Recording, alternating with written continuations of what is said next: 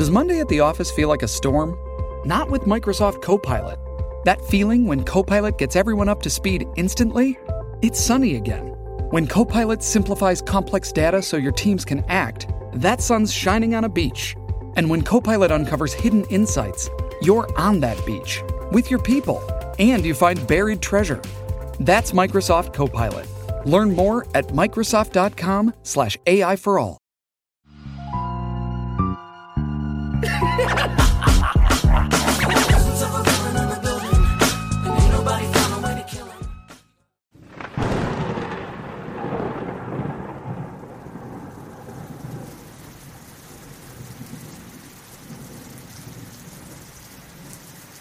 dark is death, and death is eternal darkness.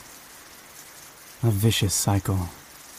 They come at night, and when the sun rises, more of us are gone. Respite lasts only fleeting hours, for the sun refuses to stay in the sky.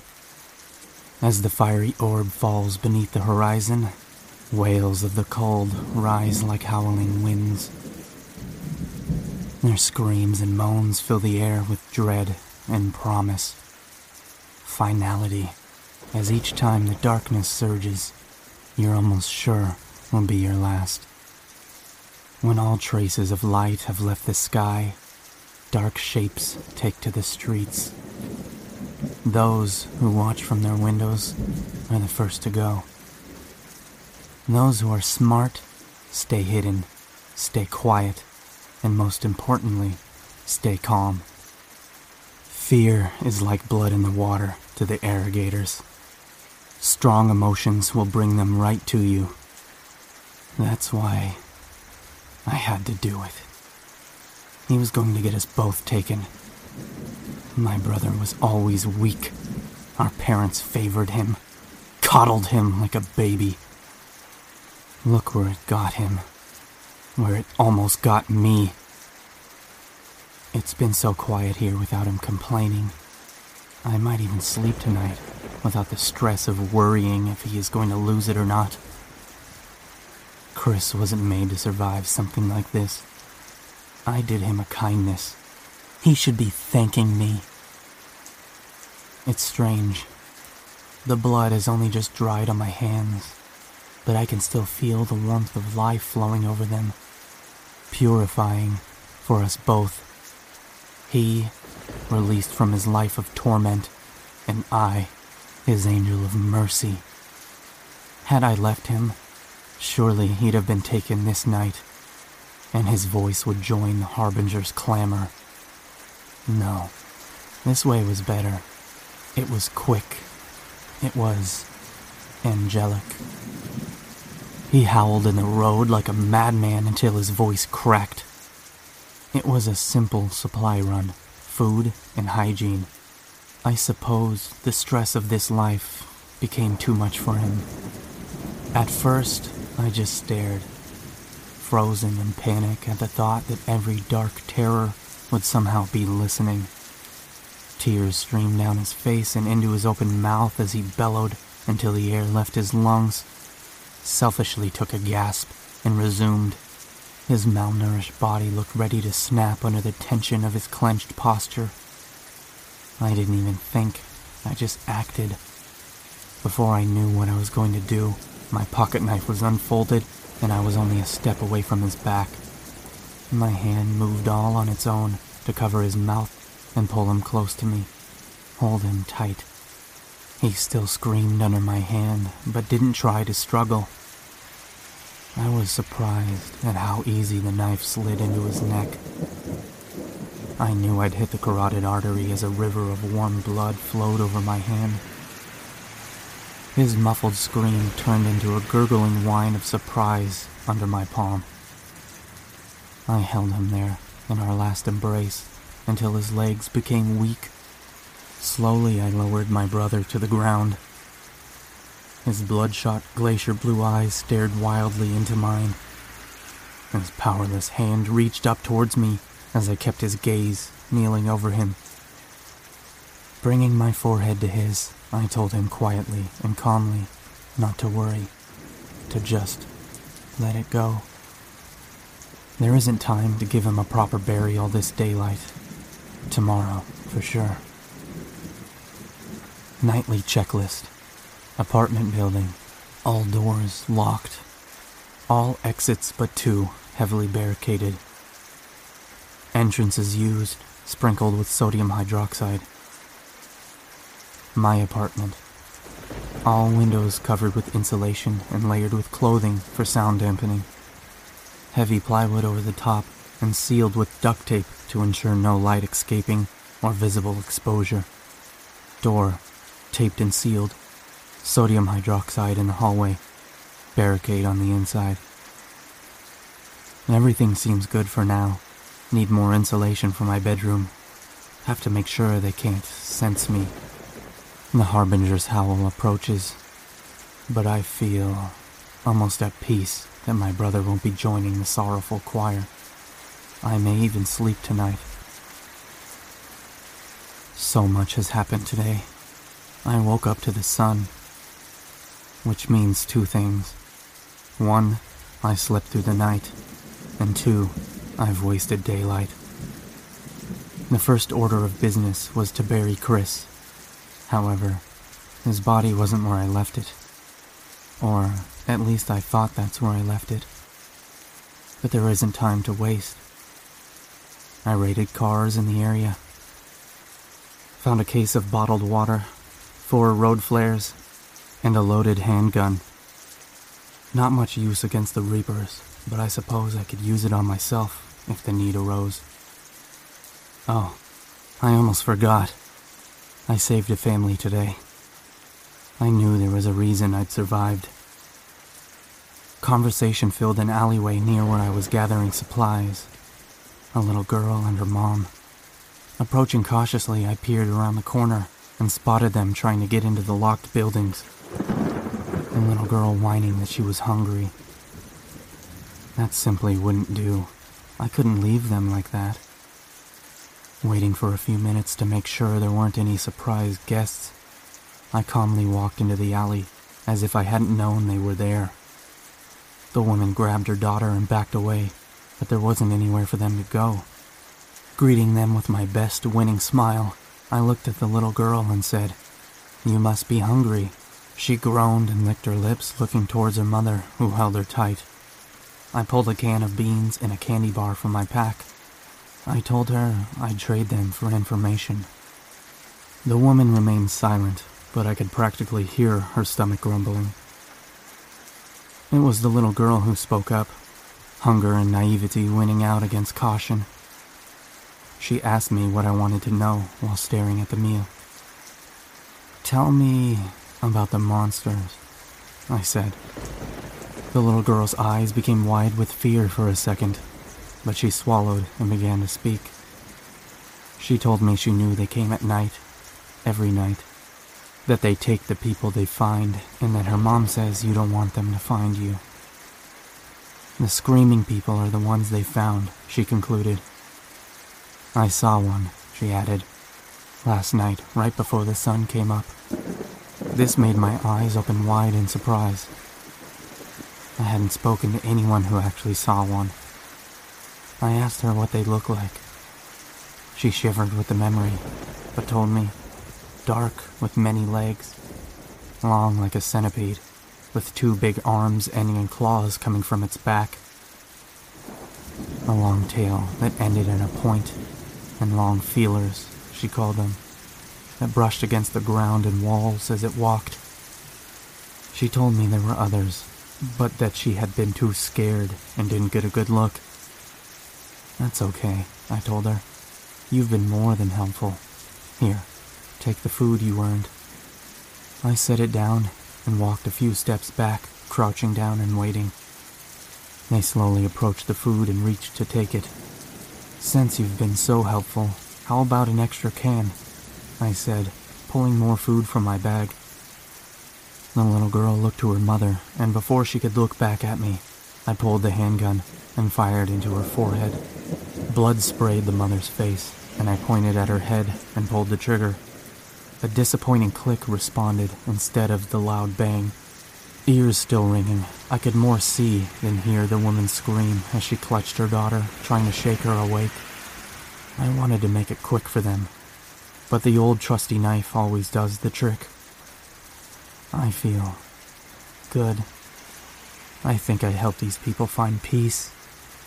Well, I know that at the very least I saved them from a terrible fate. If she saw the Reapers like she claimed, they'll know it. Tonight, they'd have come for them both. It's better this way. They're lucky I was here to save them. People need me. I am their angel of mercy. I'll help them avoid the reaping.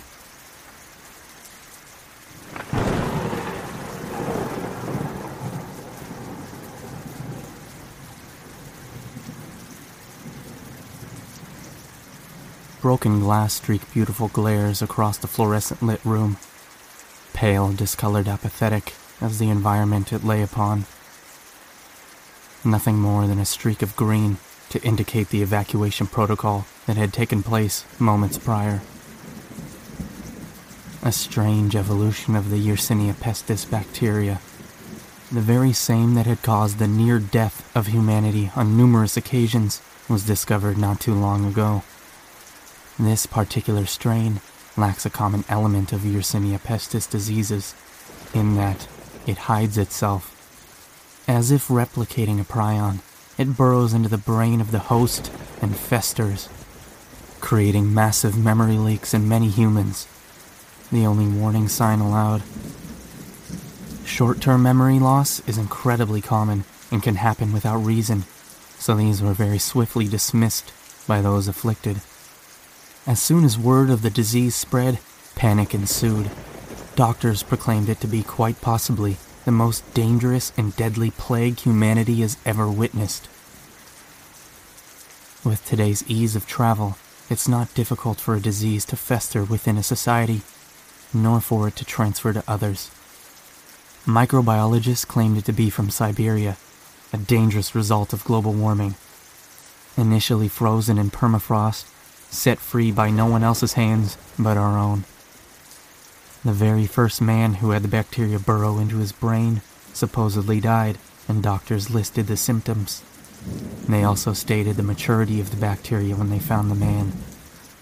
It had developed what can only be described as a bomb of replicated bacteria in the host's brain, and it had spread like wildfire through him, torturing his lymph nodes creating blisters the size of baseballs that burst full of blood and pus. Doctors who had treated him claimed he was screaming, due in part to the fact that the bacteria had overwritten his blood pressure balance, allowing blood to freely flow into his head, but not back out. A red out. He coughed blood. His nose, eyes, and ears were supposedly bleeding profusely. A horror story, to be sure. After this, the population not only became wary, but suspicious of others. Now anyone was looking for any reason to report one another. With suspicion came distrust, and society quickly collapsed, leaving select sanctuary cities all around. If you were beyond the cities, you were beyond help. Treatment became an option and proved unsuccessful. Nothing could seemingly assault this bacterium without serious consequences. In some instances, many men and women ended up becoming infected with worse and worse diseases in the hopes it would fight the strain in their mind. This merely succeeded at demolishing the remnants of America, most of Russia, and parts of Africa. Most people believed in vain that a much more deadly disease under the division of Ebola virus would be the cure. Their minds racked with panic, their body quivered in fear. They were all terrified to see someone who had been diagnosed. The diagnosis was called, at the time, B.U. Gillis. Its name since changed to something more appropriate. The entirety of this took place over one year. This strain was responsible for the pneumonic, septicemic, and yes, the bubonic plague. These three plagues you know under one collective name the Black Death. However, Details on the person who died and where they were when they died are vague at best. Some claim it was in Zimbabwe, when others say it was in Brazil, and the doctors claim it was from Siberia. It was almost impossible to gain enough information on the plague. Only those beyond the walls knew the truth. They titled it The Plague of the Mind, and its diagnosis was since changed to placebo.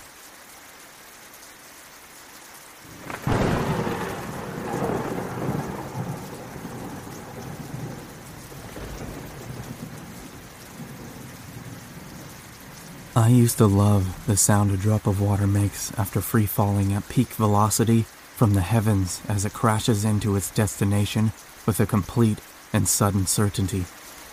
On their own, each raindrop is no more powerful than a single tear or a melted snowflake. But if united under the right conditions, those drops can form record breaking hurricanes or a super tsunami. When I was small, I used to go outside when it rained and stare up into the sky.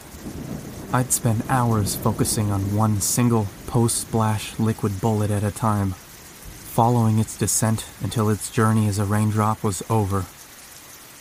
I always tried to imagine what was next for the little drop, like where it would end up, where it had been.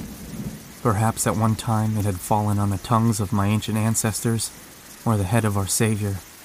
Rain, without a doubt, is quite holy. Or at least it was. It used to remind me of life until they came. No one knows what they are for sure or where they came from, but it's understood that the rain has something to do with it. Some say they came from the inner earth civilization of Agartha, but no one really knows if that place exists. The religious are calling this a rapture or some kind of God sanctioned plague since the outbreak of these things, I've just. I've started to realize that some of my own kind are just as much of a threat as these terrible creatures. Survivors had to be very careful. It started seven months ago, on a day now known as the rainy day. A storm rolled in from the north and eventually covered everything with torrential rainfall. It was as if the sky itself was a waterfall the forceful precipitation of the surge alone left the country completely devastated. It rained about three weeks worth of hurricane force liquid in 24 hours. The city wasn't just flooded. In mere hours, our city was an island. The next day, it was speculated that 87% of my city's population had been lost. Those of us that survived the floods soon realized that the abundance of water left behind in the wake of the storm was the least of our worries. The lack of electricity, loss of communication with the rest of the world, food scarcity were the least of our worries. Because after the rainy day, we had much bigger problems to deal with, and we couldn't stop the Laganites. The Laganites are all roughly nine feet tall and of proportionate width. They're cloaked in what looks like some kind of oddly hooded cape, but the cape is not any kind of cloth I've ever seen. It's covered in long, black, coarse fur that seems to move and breathe on its own. I heard someone say that the capes around the Laganites were not capes at all, but rather some kind of wings. Perhaps that's how they are able to fly and climb buildings. The hooded cloak also appears to be some kind of a defense mechanism, like an organic shield. The Laganites themselves have no skin, or at least if they do, it's quite transparent. You can easily see the organs of the creature. Their anatomy is very similar to ours, but their brain is fluorescent blue and appears to be electrically charged, while their heart doesn't beat. It spins. Their faces are horrible, like a human and a bird combined. They have no mouth. In its place is an oddly shaped beak with multiple rows of sharp, long, dark teeth. Each lagonite has a big black eye in the top center of its face that never blinks. It pulses and oozes disgusting pus like liquid, but the eye of a lagonite never closes. I think it helps them see in the dark. They arrived right after the sunset on the rainy day, marching on talons similar to that of an eagle. Hundreds of them. Arms and sharp claws hanging firmly by their side They were like soldiers. They rose up from the deep pools of water that had already begun to flood the city on the first day. In uniform sync, they obliterated every living thing in their paths, all while making ghastly, guttural sounds, painted with furious aggression. With their arrival was the sound of some kind of a horn. Like a warning we hear every single time the sun sets. I remember the first time that ominous sound echoed through the air. We were all huddled on the top of a tall building, praying we'd survive the flood. None of our weapons seem to phase them. They're just too fast and impossibly strong. The only thing they don't seem to like is the sunlight. But I think that's because it's too bright for them to see. Perhaps their fur cloaks are some kind of protection against it. I don't know. Maybe not. Either way, no one has figured out how to stop them. Believe me, we've tried before, but we're no match for them. At sunrise, we, the survivors, move around freely. We search for food, medical supplies, new shelters, other survivors, if there are any. And at sunset, we hide. I usually take shelter in the trunk of an abandoned vehicle in a parking garage. It's safe enough. They never seem to check in there, but I can hear them roaming around in search of us at night. Sometimes I can even hear screams that signal the demise of another one of my kind. It seems we're not a very efficient race when we're not at the top of the food chain. We have to be careful, too. The Lagunites are not stupid. They are very clever. They don't kill everyone right away. Some of them get taken. Usually, no one sees them again, and if we do, it's normally a night trap created to draw out other survivors in the dark. I've heard the failure of many attempted rescues. It's never worth it, because it never works. So I ignore all cries for help that I hear after dark. If you're foolish enough to be out after sunset and you've survived this far, then you must have a death wish. And I don't. I am a survivor.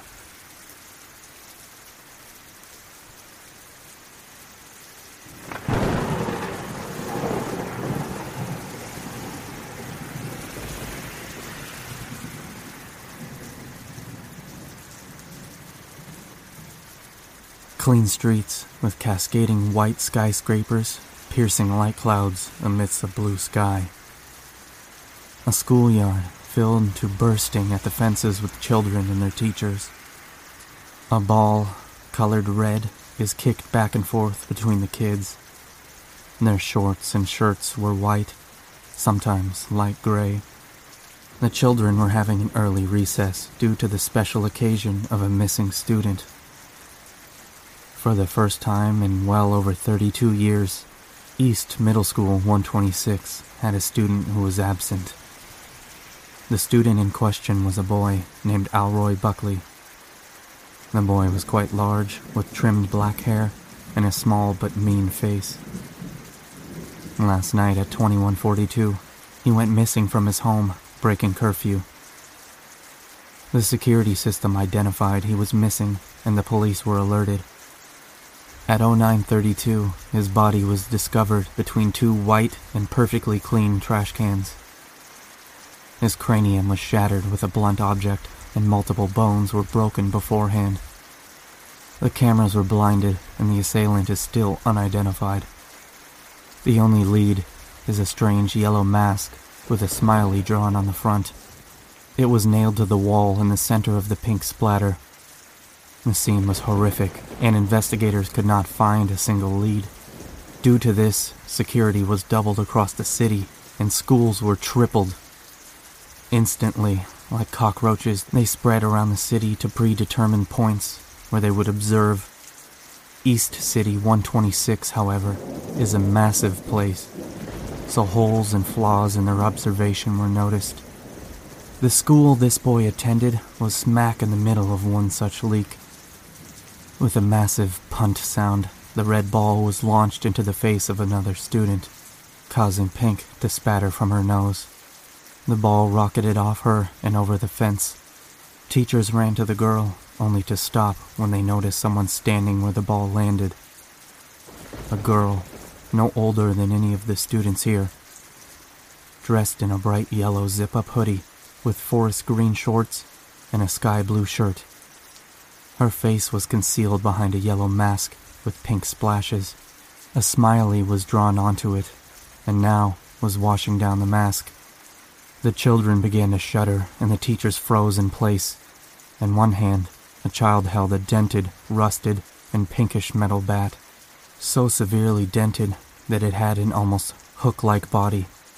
In the other was an odd tube, dripping the pink liquid that spurted from the nose of the little girl. The child seemed to be a girl with very delicate hands, black, full hair that concealed the rest of her head and neck. Before the teachers could do anything, she sprinted for the first kid with her hand outstretched. The child turned and tried to flee, but she grabbed the back of his hair and pulled, yanking and jerking his head to and fro. She eventually kicked the back of his leg and mounted her foot on his head. With one mighty pull, she yanked out an invisible object, and pink gushed from the back of his head as if she had bored right through to his brain. He didn't die, rather fell on the ground and began seizing. He tried to speak, but no words came. Her eyes cast down to another one, and she repeated the process before the first teacher ran at her, a tall man in a dark gray suit. She swung her bat into the side of his face with ferocious strength, popping his head like a balloon. When another teacher tried to apprehend her, she pummeled the bat into his stomach, up his chest, and scattered his skull across the pavement. She began to pull out the invisible handles faster, more viciously, until all that lay on the ground were twitching, nonverbal children basking in pink fluids that came from their skulls. Amongst them, squirming hoses still gushed the pink fluid. Finally, the sirens sounded, and the children responded rather violently. Flopping and folding to their feet, the twitching children ran like animals for the source of the noise, squealing, screaming, giggling, laughing, infectious, some would say. All but one child were running, the very first. Instead, the boy stared blankly at the sky. The assailant brushed past him and walked towards the rest of the kids. The fluid was finally drained from him, and he could see clearly. Dark, wet concrete with murky gray skies, rain that stings. And before him, he could see a little girl with a dented bat and a yellow hoodie with a valve on the back of her skull. She was walking towards a hulking mass of screaming, blood, pink fluid, and tangled wires. In the skies, he could see gargantuan containers that pierced the murky clouds. From these containers, he could see dozens of wires tied down and clamped into the skull of every person he could see. Their faces were concealed with the same happy mask that little girl was wearing. Come to think of it, so was he.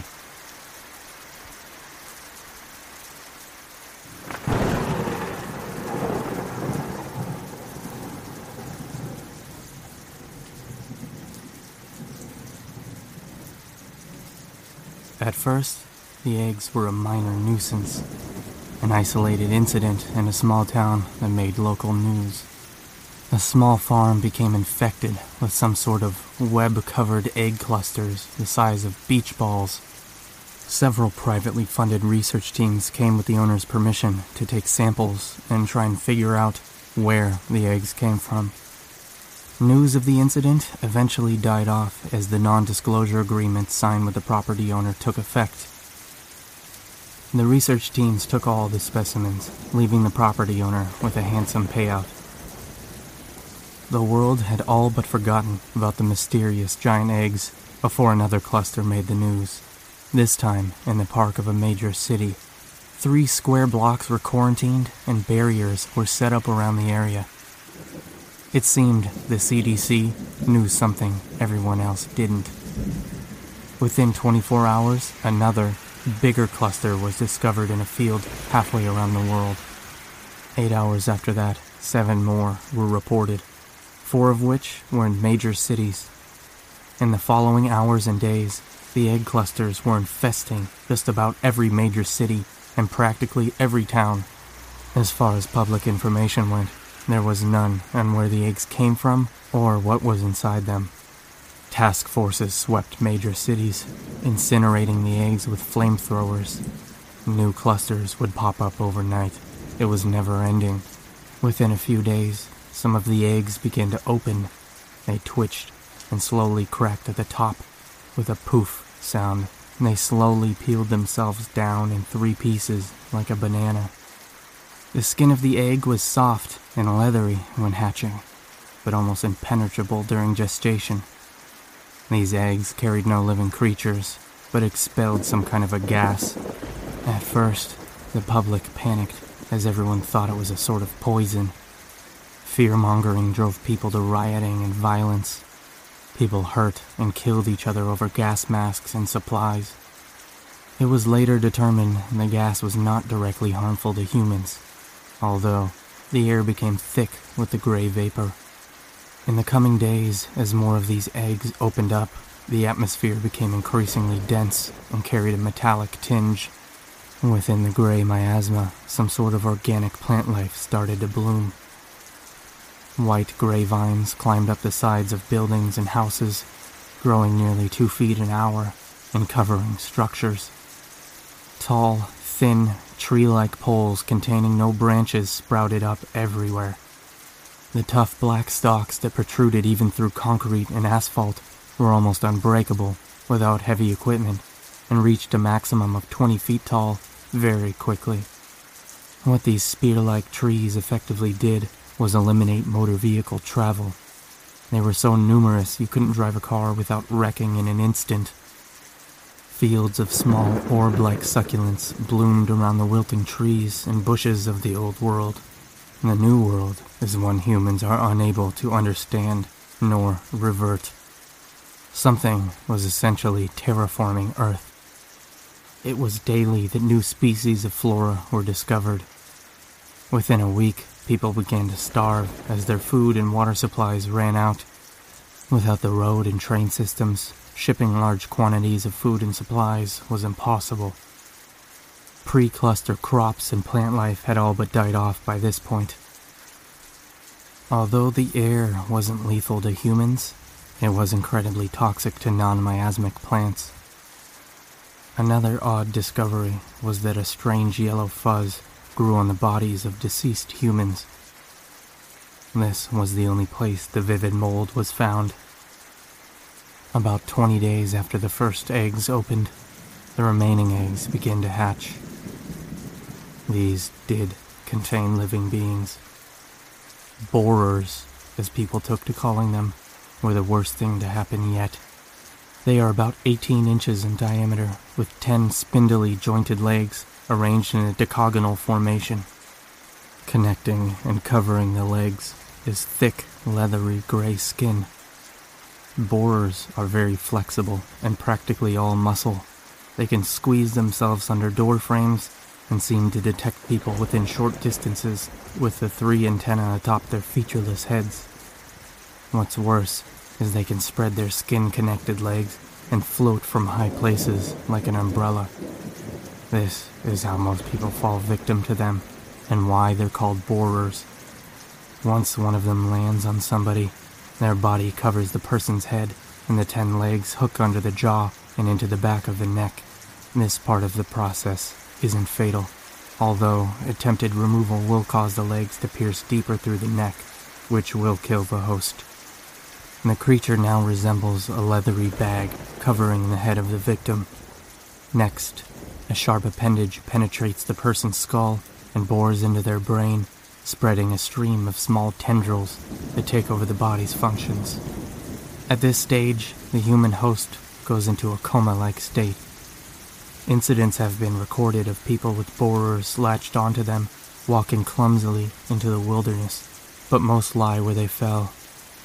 The incubation period usually lasts three days, after which the host does not survive. While most of the body becomes dehydrated, giving a mummified appearance, the chest cavity bloats immensely.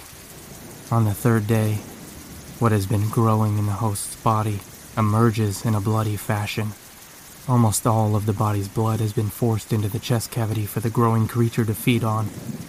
When the chest rips to release the struggling creature, an explosion of blood and viscera coats the area with a wet and audible pop. The emerging creatures are known as stalkers, and like the rest of the cluster spawn, grow incredibly fast.